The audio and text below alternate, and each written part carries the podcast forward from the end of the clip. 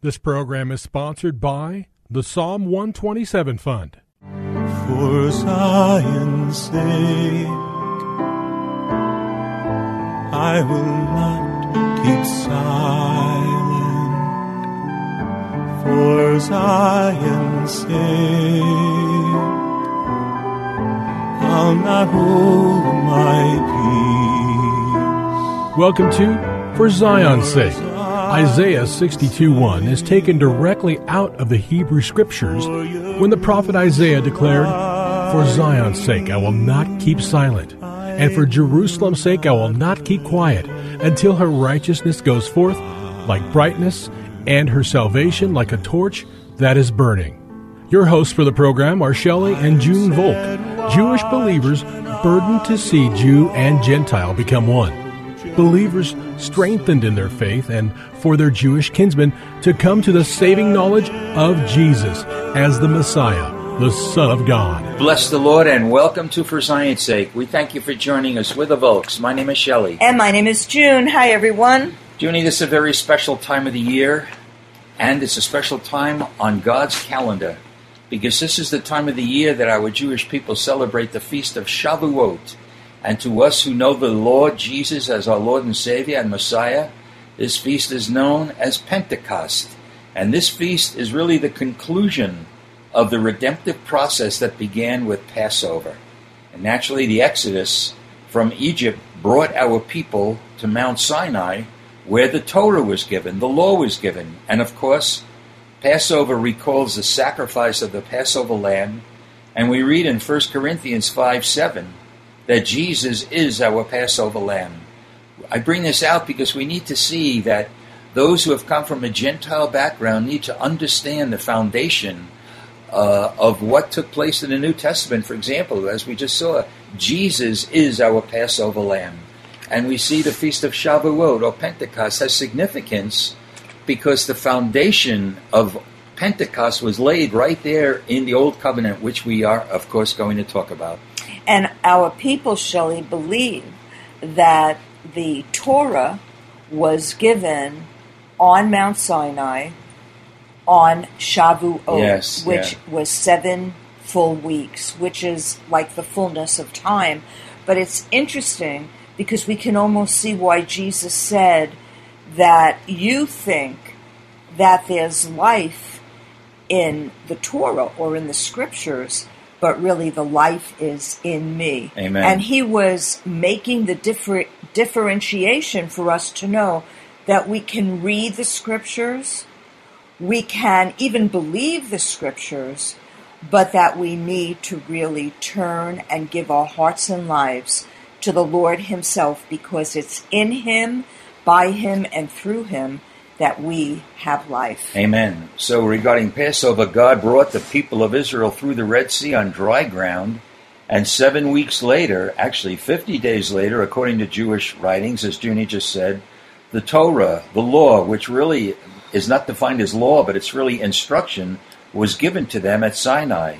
And in Jewish writings, it's clear that that was the exact day of Shavuot on the Hebrew calendar. Specifically, it's on the sixth day in the month of Sivan.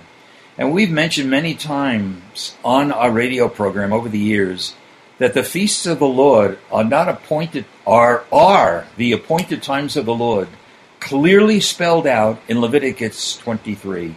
They are not times for Israel only, but they are appointed times of the Lord, and as believers in the Messiah, we need to realize that this is foundational for our understanding of who Jesus is. They're significant for our lives. For example, Passover is a picture of our salvation. We were set free from the bondage of sin, just as our people were set free from their bondage of slavery in Egypt. And we know that Jesus was raised from the dead on the third day, and that was an appointed time of the Lord known as the Feast of First Fruits. And we read in 1 Corinthians 15, beginning in verse 20, these words But now Christ, or the Messiah, has been raised from the dead, the first fruits of those who are asleep. For since by a man came death, by a man also came the resurrection of the dead. For as in Adam all die, so also in the Messiah All shall be made alive, but each in his own order. Christ, the Messiah, the firstfruits. After that, those who are the Messiahs at his coming. So, Junie, we see a dramatic link between the feasts of the Lord, the appointed times of the Lord, and Jesus, who came to fulfill these feasts. And you know, Shelley, before we knew Jesus as the Messiah and the Son of God, you and I thought that Christianity was another religion, another faith.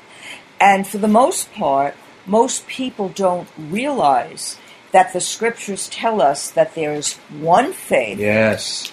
one baptism, and one God. So to understand the um, scriptures from the Torah of the appointed times of the Lord, as you said before, is really an understanding of who Jesus is, because he himself said, I have not come to destroy the law, but to fulfill the law.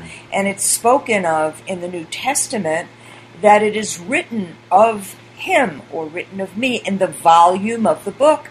And it tells us that in the Psalms as well.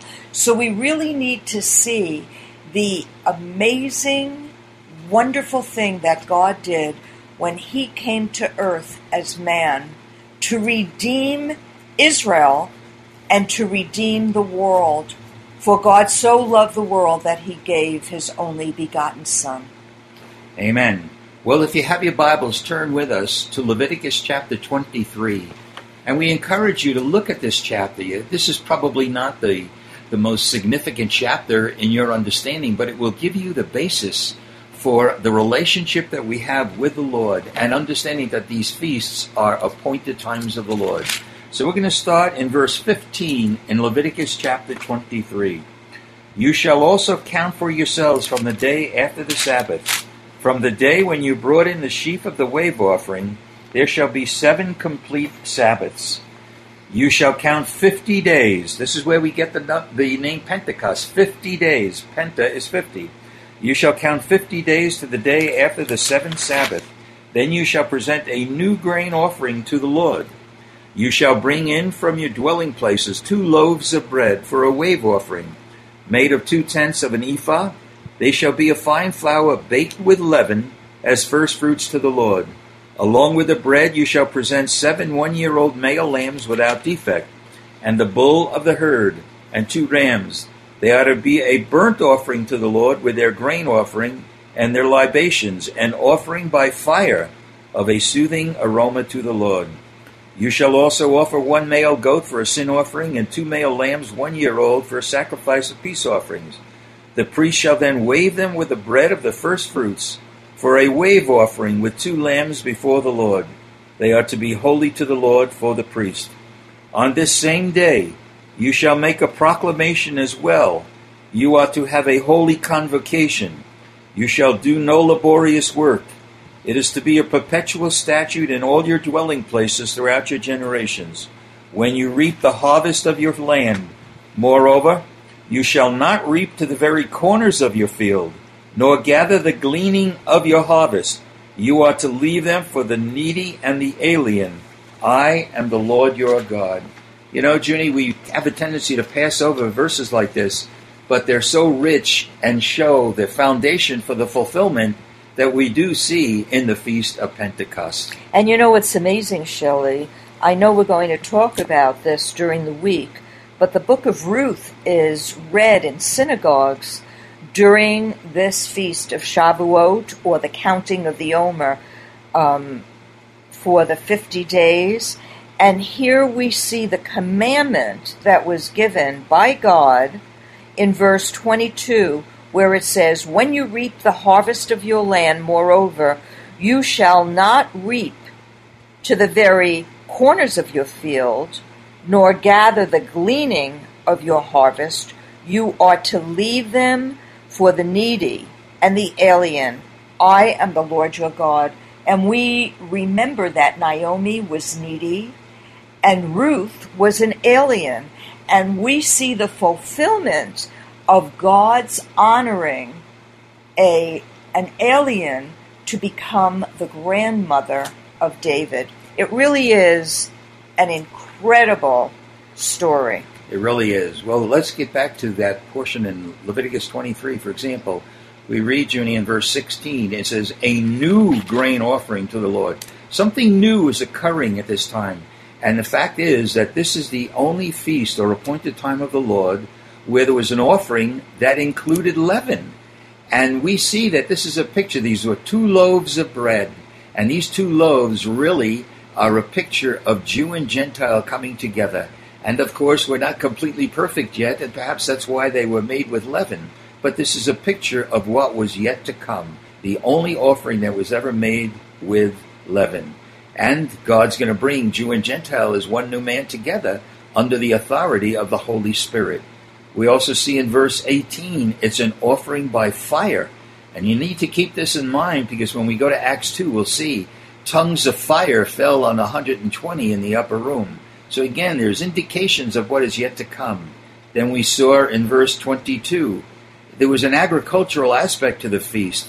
And at the end of the verse, we, we there's a picture, as Junie pointed out, of Gentiles or strangers being able to share in the harvest, in the wheat harvest. And again, this is a, a tremendous prophetic picture, Junie, of the fact that the that Jesus, yes, came to the people of Israel, but when Israel rejected who he was, the gospel was open to the, all the nations. And we see this as foundational for the Feast of Pentecost.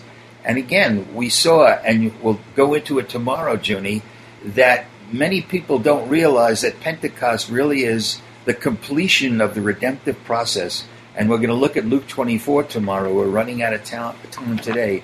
But we encourage you, before tomorrow, read Leviticus 23 and get a sense of what God is speaking in a prophetic way.